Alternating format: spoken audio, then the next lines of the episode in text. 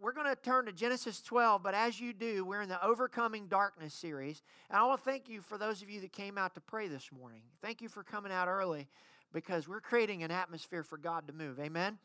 Uh, today is a, a, prayer strategy for your life. Everybody say a prayer strategy. I'm, I'm going to give you a prayer strategy for your life, for our church, and so forth. And uh, we're going to turn to Genesis chapter 12, verse 1 through 7. And if you've got your Bible, shout out a good amen and stand to your feet. We've got YouVersion. Don't forget U YouVersion. How many of you take advantage of the U YouVersion notes? How many of you use them? Yeah, you can. You, we've got the notes. You can make notes as you go. You can save it. You can always go back to it. Genesis chapter 12, verse 1 through 7. And, uh, and we're going to read right there, and I'm going to get right into it. If you're there, shout out amen. Praise God, this is working. I got an email last night that said their projector broke and we weren't going to have a screen today. And on top of an already tough day, that just seemed to make it worse. But God fixed it overnight. Amen. Praise God. Praise God. Genesis chapter 12, verse 1 through 7. The Lord had said to Abram, Go from your country, your people, and your father's household to the land I will show you. I know exactly what that feels like because I, I've lived that coming here to Cincinnati. I will make you into a great nation. I will bless you and I will make your name great and you will be a blessing. That's a promise. That's a dream God's put in him, right? But I want to tell you before you get to the dream, you got to go through the nightmare. Let me say that again. Before you get to your dream that God's put in you, you've got to endure the nightmare. That's just the way it works. Verse 3 through 4. I will bless those who bless you, and whoever curses, I will curse. All the peoples of the earth will be blessed through you. So Abram went as the Lord had told him, and the Lot went with him. Abraham was 75 years old when he set out from Haran. How would you like at 75 for God to send you away from everything you know? This is, this is a big deal. He took his wife Sarah, his nephew Lot, and all the possessions they had accumulated and the people that acquired in Haran or Haran, or however you want to pronounce it, and they set out for the land of Canaan and they arrived there. Verse 6 and 7 is very important. Abram traveled through the land as far as the site of the great tree of Moreh at Shechem. At that time, the Canaanites were in the land. That's letting you know the spiritual atmosphere of the land. God is basically saying, Hey, I'm sending you to a dream, but there's some wicked spirits in the land. The Lord appeared to Abram, said, To your offspring I will give this land. So, watch what's the first thing Abraham does when he comes into the land? So, he built an altar. Everybody say an altar. There to the Lord, a prayer altar who had appeared to him. Father, thank you so much for your word. I pray in the name of Jesus you speak to us, God. I know you have a word for us. I pray in Jesus' name for the next little bit that you will arrest our attention, that you will speak to us, God, and teach us not only as a church, but as individuals and as families how to overcome darkness, how to overcome the darkness that we're faced with, Father God. And I thank you that we can. Through building altars of prayer, we have the victory. And I thank you for this. I pray you would anoint me to speak forth your word in tongue and, and, and not only in tongue and word, but also in power and in deed. Let the word of God fall in the good soil of our hearts and grow and bear forth fruit in our lives.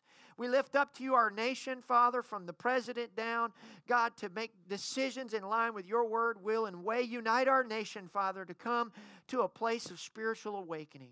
And Father God, we just bless this service now. Anoint our ears to hear what the Spirit is saying. Move upon our hearts, God. Father, let us realize the, the awesome responsibility that sets before us. In Jesus' name we pray. And everybody said, Amen. Amen. Hold your Bibles up and let's boldly declare, Father, today, this week, by your grace, I'm going to be a doer of your word and not a hearer only, deceiving my own self. Now, Lord, anoint my ears, anoint my heart, anoint my spirit, my soul, my mind, and my body to receive the truth of your word. In Christ's name I pray. Amen. Amen. High five two or three people as you're being seated.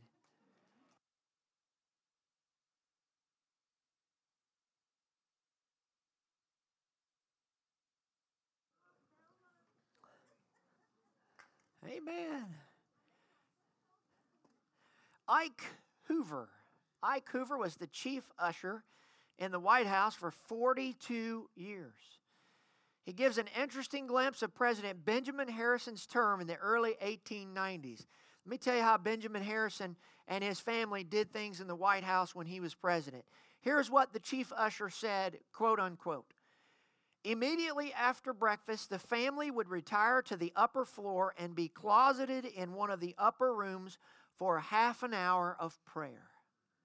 The entire atmosphere of the household would be surcharged with religious feeling during that time. Until the ceremony had been completed, one could not go about one's daily duties without a feeling that prayer was disturbed. A would to God that a half an hour of prayer would hit our White House from now to the end of time again. Amen. God asked Abraham to leave the country that he knew, his family, his culture, everything he knew. He said, I've got a destiny for you. I've put something in you. Obviously, Abraham wanted to. The Bible says he sets out for this. He sets out on this journey. But I want to tell you, as with anybody else in the Bible, there is never a journey that's going to be easy. And if you think that it was for Mary when she had nine months pregnant, her husband puts her on a donkey over rugged terrain. Those of you been to Israel, you know what it's like going from the Sea of Galilee to Jerusalem, those mountains and all. Nine months pregnant on the backside of a donkey having a baby in a stable, things were not easy. Then, oh, by the way, God sends a dream and says, hey, don't go back home because they're going to kill you. Go to Egypt, to a, a place where you don't know their language, you don't know their culture. You just, you got to do all this. It wasn't easy. Nowhere in the Bible has anybody done anything great for God. Nobody, has there ever been anybody in the Bible that had a destiny and a dream for God that Satan doesn't fight against? That's just the way it is. However, if you don't quit and we don't quit, we win. Amen. We will see God bring it to pass. Is anybody excited about that? I hope that you are. The very first thing that Abraham did when he got to that land was he built an altar of prayer. And I'll explain why in this message why that's so important. As a matter of fact, in Genesis 8, the very next verse in your Bible says, From there he went on toward the hills east of Bethel and pitched his tent with Bethel on the west and Ai on the east. There he built an altar to the Lord and called on the name of the Lord. He went throughout Canaan, he erected altars to the Lord, and so on. And didn't stop there. And in Genesis 13, verse 14 through 18, the Bible says, The Lord said to Abram after Lot had parted from him, Look around from where you are to the north and south, to the east and west. All the land that you see, I will give you and your offspring forever. Let me just pop, stop right there. I really believe God has placed us here for such a time as this. And everywhere we tread our feet and everywhere we look, God will give us the spiritual ground of this area. He did not place our church here to fail. He did not place our church here to just, just stand by and just go through the motions. Thank you. He placed our church here to conquer this land spiritually. Somebody say amen. And to pull people and snatch them out of hell. Someone shout amen. So, verse 16, I will, I will make your offspring like the dust of the earth, so that if anyone could count the dust, then your offspring could be counted. Go walk through the length and breadth of the land. I am giving it to you. I think it would be important for us to just go out in all four directions from this theater here and walk the land and prayer walking and claim it for the Lord Jesus Christ. And so Abram went to live near the great trees of Mamre at, he- at Hebron, where he pitched his tents. There he what? There he built an altar to the Lord. Do you know what Abraham's doing? Everywhere Abraham goes, he builds an altar and he's basically saying, I'm going to invite the presence of God into this land. Wow, every corner, every nook, every cranny. Why did God tell him to do that? Because Abraham could have gone to one place, built one altar, and just kind of hung out there. Why did he tell him to do it? Because here's why the one who oversees the active altar controls the land. And unfortunately, in the United States of America, darkness and people that don't live for God are controlling the land, not God's people. I'm telling you, we can turn that around, at least in our area and our assignment. Everywhere Abraham went in the land, he built an offer, uh, an altar. He offered sacrifice. He ministered to the Lord. He provided a place for the Lord to meet with him. So, point number one is this: it's a question. What are we up against? And I can tell you, it is a very real enemy. The Abraham was not alone. If you look in verse 6, the Lord is very careful in his word to point out that the Canaanites were in the land. Basically, what he was saying was there are people that are controlled by darkness in the land, and I'm sending Abraham into that land to drive the darkness out. Not necessarily the people, but the spirit and the darkness affecting those people. Abraham was not in a vacuum, and neither are we. God specifically mentioned them because the darkness was influencing them to live a certain way. The Canaanites, the Canaanites were a wicked people. Look, they practiced witchcraft. They had bloodshed on the land. They worshiped pagan gods. All of this attracted spirits of darkness and gave those spirits of darkness legal authority over the land. And basically, God said, But I'm going to send in somebody else that's going to attract a different kind of spirit, the Spirit of Almighty God, which is going to bring light, which is going to dispel the darkness and change the land. Somebody say a good amen. They were under, those people were, the ruling principality in that area and they had the authority to control it and it was and that darkness was influencing their behavior and everything they did can't you see that's what's happening in america Darkness is influencing this country. Basically, the land was filled with sin because darkness had the rule. And this is where God sent Abraham. Listen, I hear people say sometimes, a lot of times, I just hate working where I work. Nobody's a Christian. I say, well, that's why God put you there. I just want to go work where the other Christians are. That's not what God does. God takes one person and says, I'm going to put you in the middle of darkness to let the light push the darkness out. Woo! But, Pastor, it'd be easy if I just work with a bunch of Christians. Sure, but you're not dispelling darkness there. And if God has chosen you to work with a bunch of darkness and a bunch of sinful, unchurched people, it's because He trusts you to be the influencer. Somebody say amen. And if God has placed our church in a community like this where it seems like we have to fight and crawl and fight every devil in hell and the principality over this area, it's because He trusts us to get the job done. God gave Abraham a, pre- a promise and a dream, but he had to endure the nightmare first. Wow. Man, this is where God has sent us to this area to change the spiritual atmosphere of this community. And I think about it. I was listening recently to Jentezen Franklin. I thought maybe I'm going crazy until I got up there and Jentezen Franklin said, Man, I was in the car on my way to church this morning. He said, I don't know. I was just fighting demons. And I just thought, I'm just going to drive and never look back. I thought, well, it happens to everybody, I guess. And he talked about the fight and the warfare and the continuing. He said, but you just keep on going. You keep on going. I think, man, I, I, re- I, resonate with that. I know what that feels like. Look, before we get to our promise, before we see God fulfill the dream, we got to walk through some stuff. But here's the deal we will get through it. The spiritual atmosphere was affecting everyone in that land. Genesis 13, 7, watch what it says. And quarreling arose between Abram's herders and Lot's. The Canaanites, watch again, God is letting you know the spiritual atmosphere and what's affecting Abraham's household now. The Canaanites and Perizzites were also living in the land at that time. Why does God put that in? Watch this. When quarreling erupted between Abraham's and Lot's people, herdsmen, the Canaanites and Perizzites were also there. As basically God is saying, Hey, I want to tell you what the atmosphere of that land was like at that time. What does that mean? The strife that erupted between Abraham's household and Lot's and so forth was being affected by the presence of those people who were connected to a spiritual atmosphere that was different than the spiritual atmosphere in Abraham's house. What does that mean to you and I? When strife comes out between two or more people in a church, you can bet darkness is, is winning. When quarreling reigns in your marriage, it's because darkness is winning. When gossip is constant in your conversations, spiritual darkness is prevailing.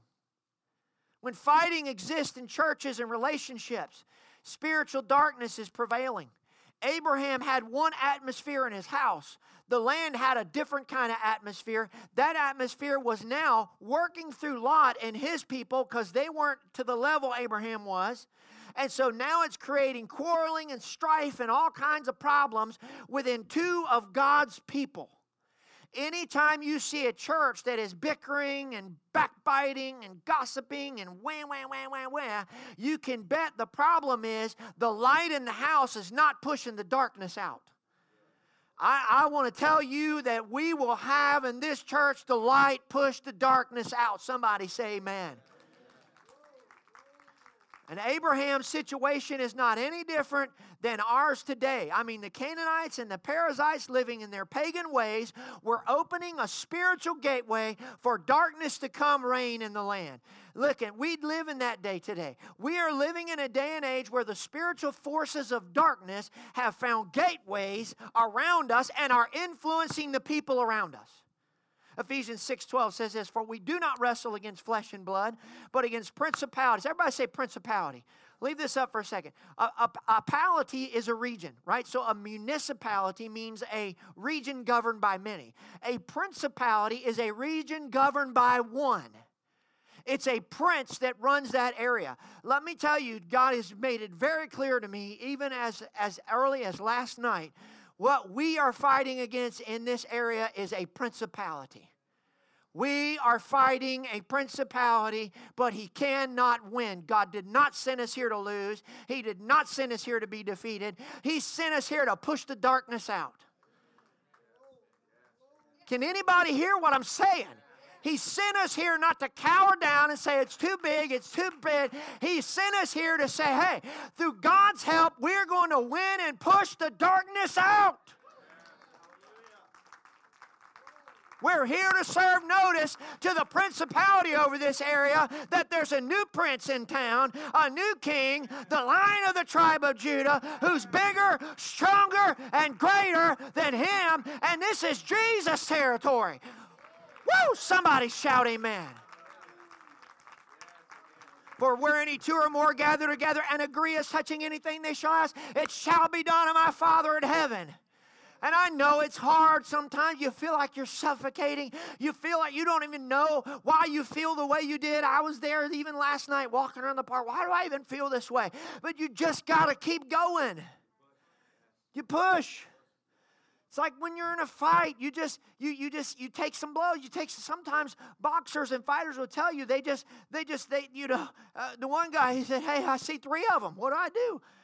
The trainer said, "Hit the one in the middle. don't don't quit. Look, there's just times you just got to keep going." We either quit and lose or we keep fighting and we win because Jesus never loses.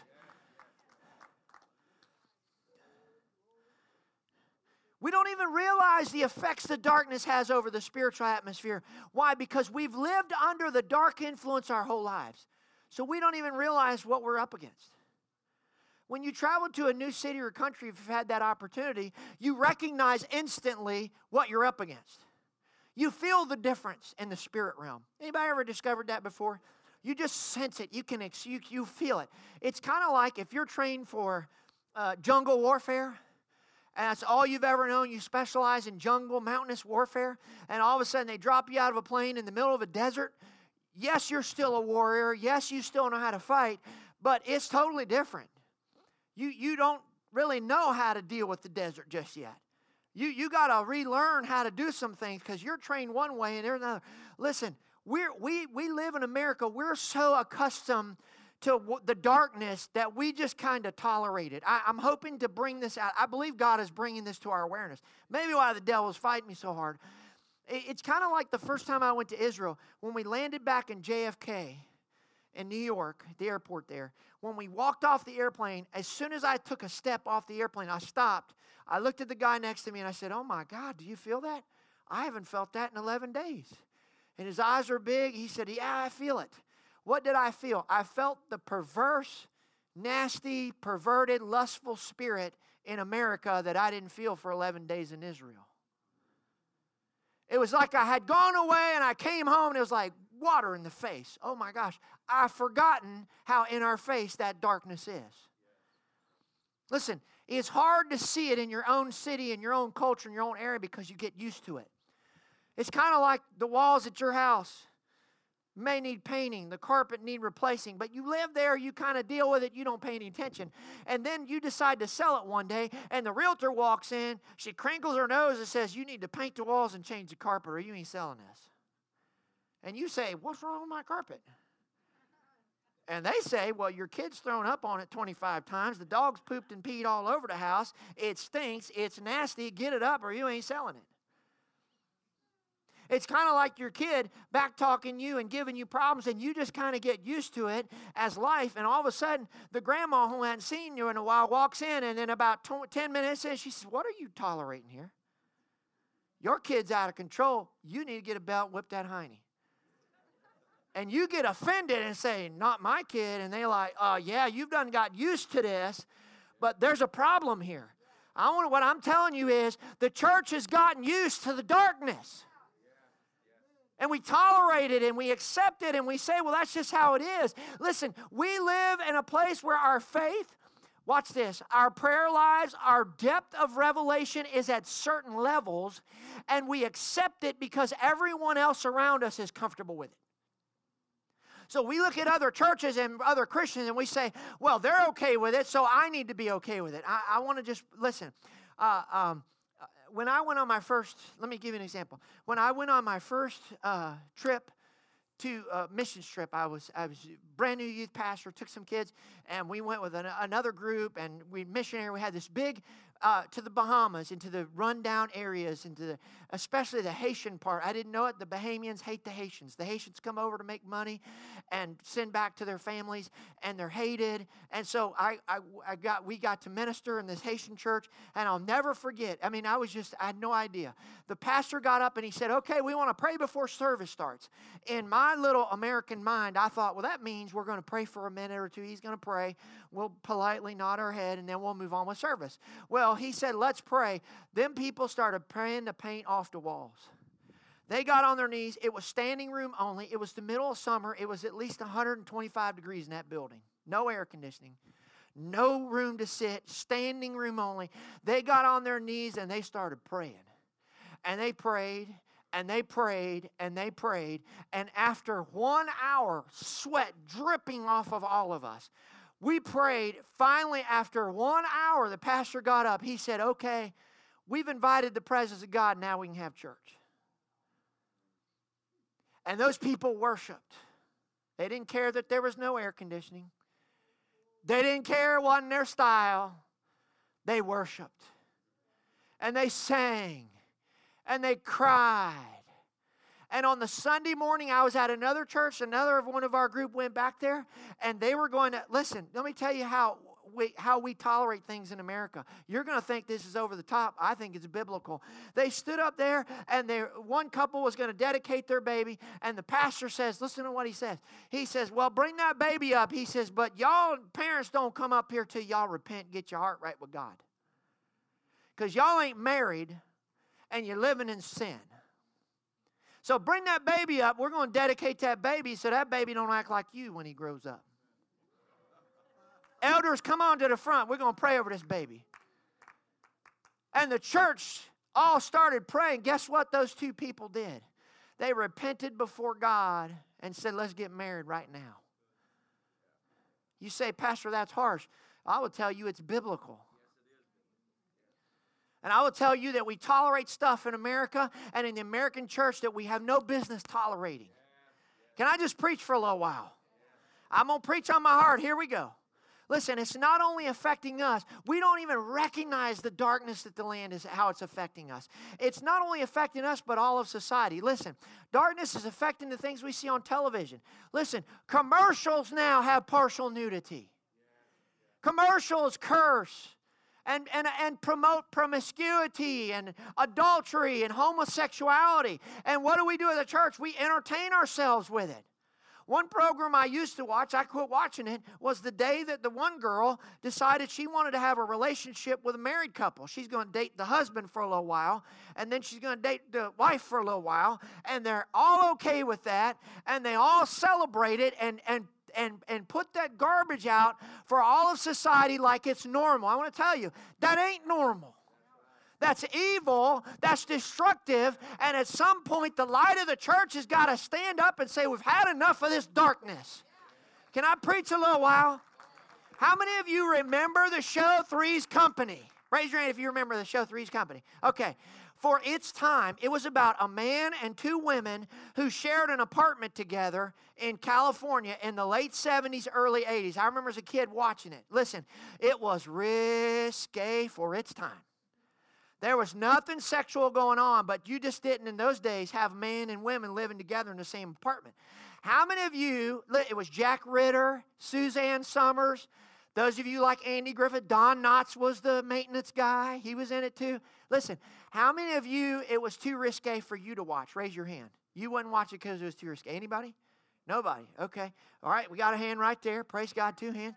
We have some hands. You weren't allowed to watch it as a kid. My house, you watch whatever. But anyways, anyway, so, sorry, Dad. Anyways, so listen, that show would be a Leave It to Beaver Walton show now. For that day and age, it was an uproar. I can remember, even though we weren't real church, I can remember the pastor, oh God, you don't watch that. We got these a man and two women, they're not married, they're living together.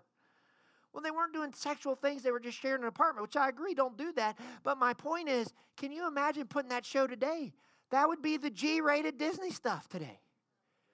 Where have we gotten as a church? What do we do?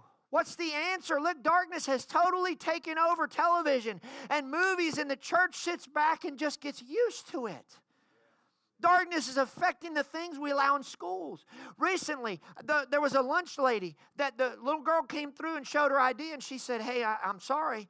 You know, the lunch lady, she said, But this isn't you. I, I can't let you use the card. Well, the little girl had a was going through a sex change and was making herself into a little boy and the lunch lady couldn't recognize the boy standing before her and the girl in the picture.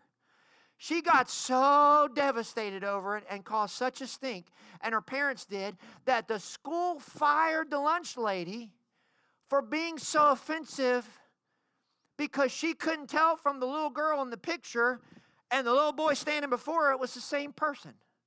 So the school's answer is we don't want to deal with the parents in the uproar of society, so you're fired. Where have we gotten as a society? What is the church doing to change this?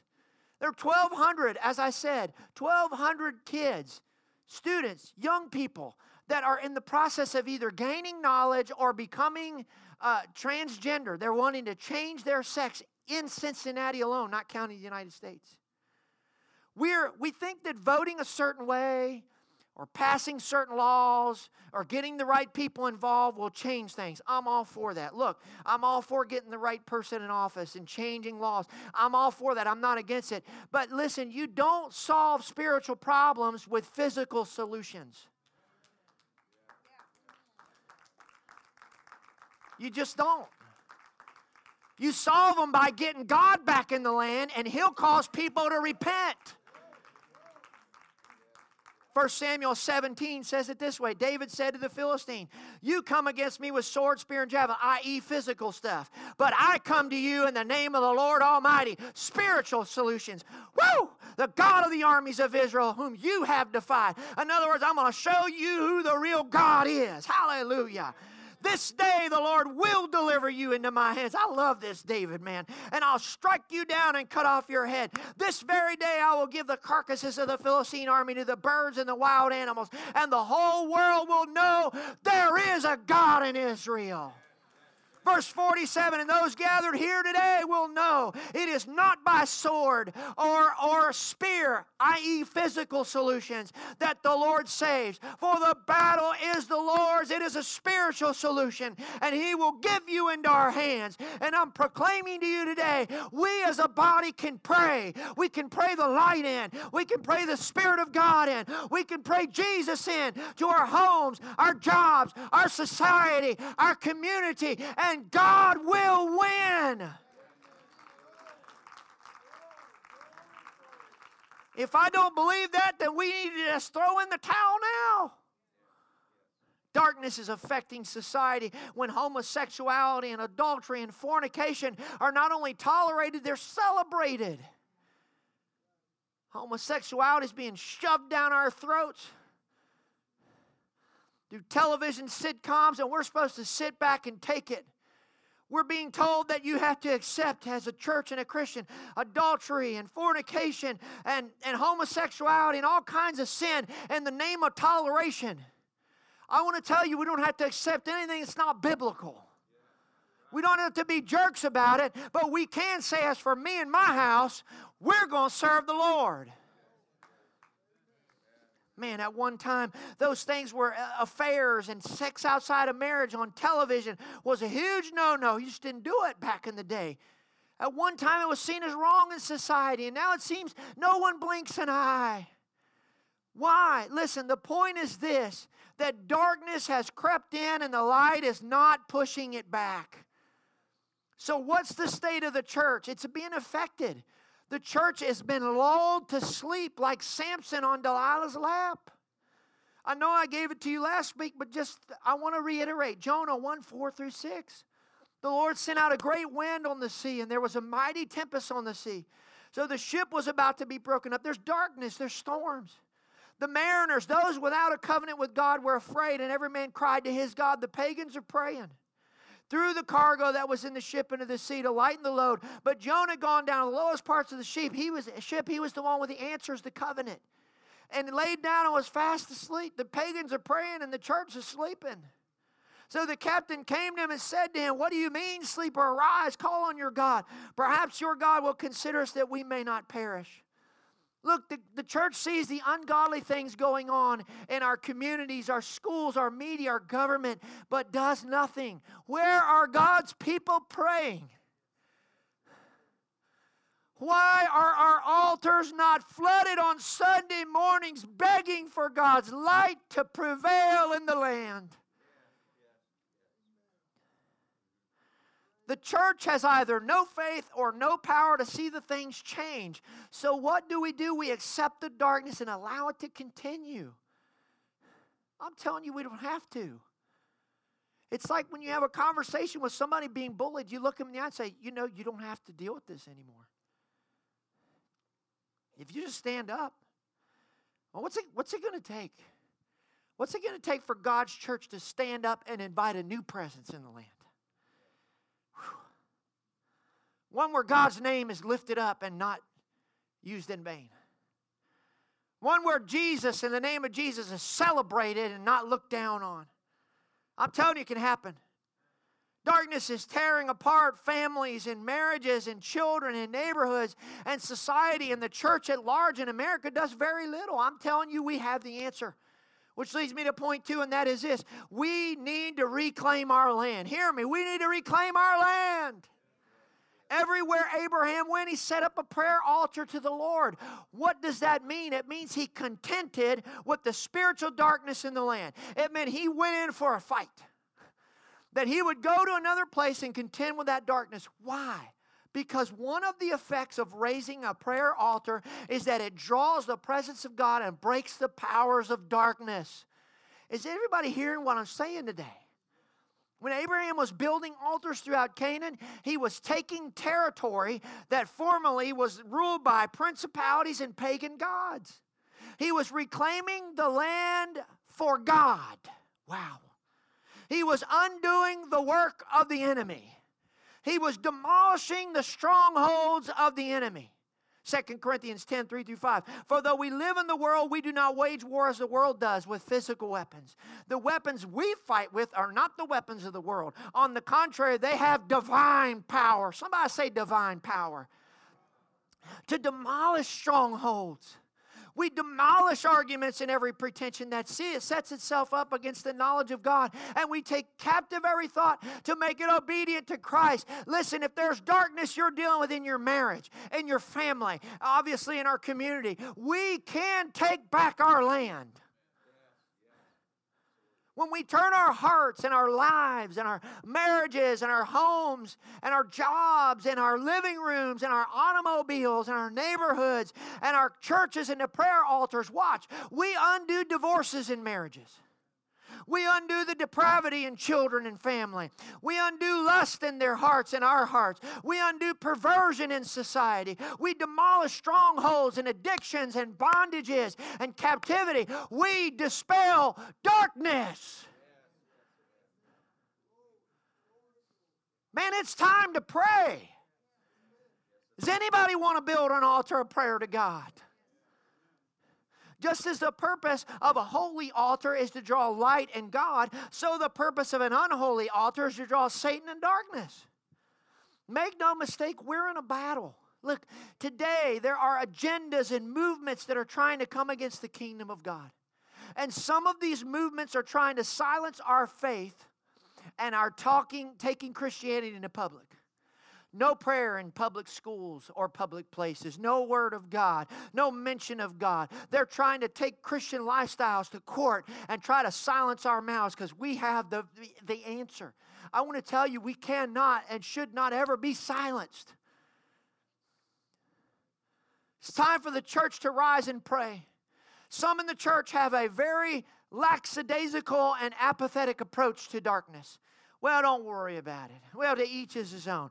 Well, Pastor, you know, we'll do what we do on our church and we'll let the world have it at its may. But we got to understand that the dark spiritual forces are trying to diminish our influence. Listen, you've got to see darkness is trying to snuff the light out. Darkness is trying to keep the church from our calling, which is to reach souls and to, and to see the Great Commission fulfilled. Darkness is trying to go right in the face of Matthew 5 13 through 16, which says, You are the salt of the earth. But if the salt loses its saltiness, how can it be made salty again? It's no longer good for anything except to be thrown out and trampled underfoot. You are the light of the world. Ever say, I'm the light. A town built on a hill cannot be hidden. Neither do people light a lamp and put it under a bowl. Instead, they put it on its stand and it gives light to everyone in the house. In the same way, let your light shine. Everybody say, Let your light shine. Poke your neighbor, say, Let your light shine before others that they may see your good deeds and glorify your Father in heaven. We don't exist in a spiritual vacuum. The growth of darkness is the downfall of the church.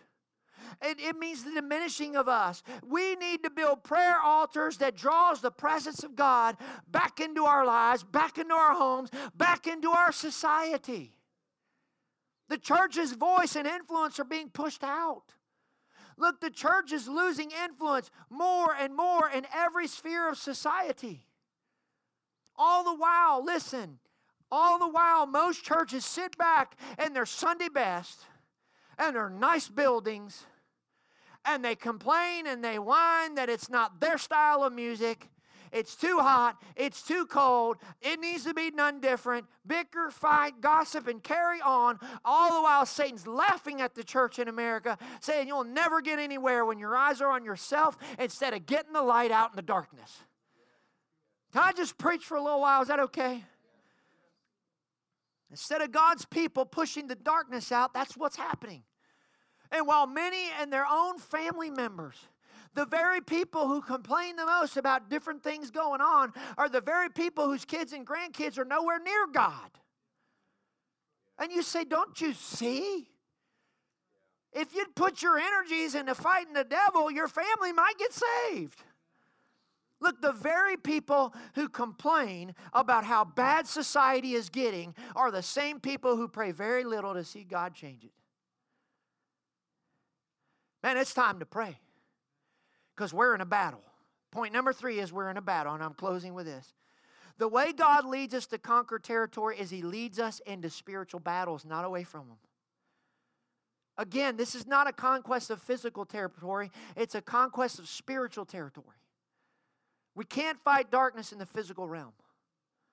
You don't fight unrighteous laws and unrighteous ways with physical tools, you do it with prayer. Somebody say, Amen. Here's my question Is light or darkness winning? Right? Because some would argue and say, Pastor, I think the church is doing pretty good. Questions Is the church or the devil winning? Remember, Jesus said, The gates of hell shall not prevail against the church. So here's three questions that we should all ask ourselves to really be honest with ourselves. Question number one Is the church gaining influence over the land or is darkness gaining influence? Question number two Is the church losing its power or is the darkness losing power? Just all you got to do is turn the news on. All you got to do is turn the television on.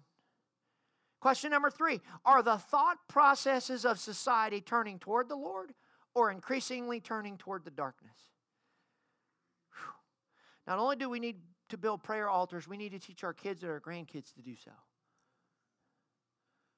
I was on my way home from the office praying and just feel like I have fighting the devil himself. And uh, I got almost to the house, and Holly says, Hey, she says, You may want to go through the front door. You won't even get through the kitchen. I said, What? Okay. So, you know, sure enough, I'm, I'm telling you, there had to be 100 girls in my house last night. It, there, it was at least 15 or 20 of them.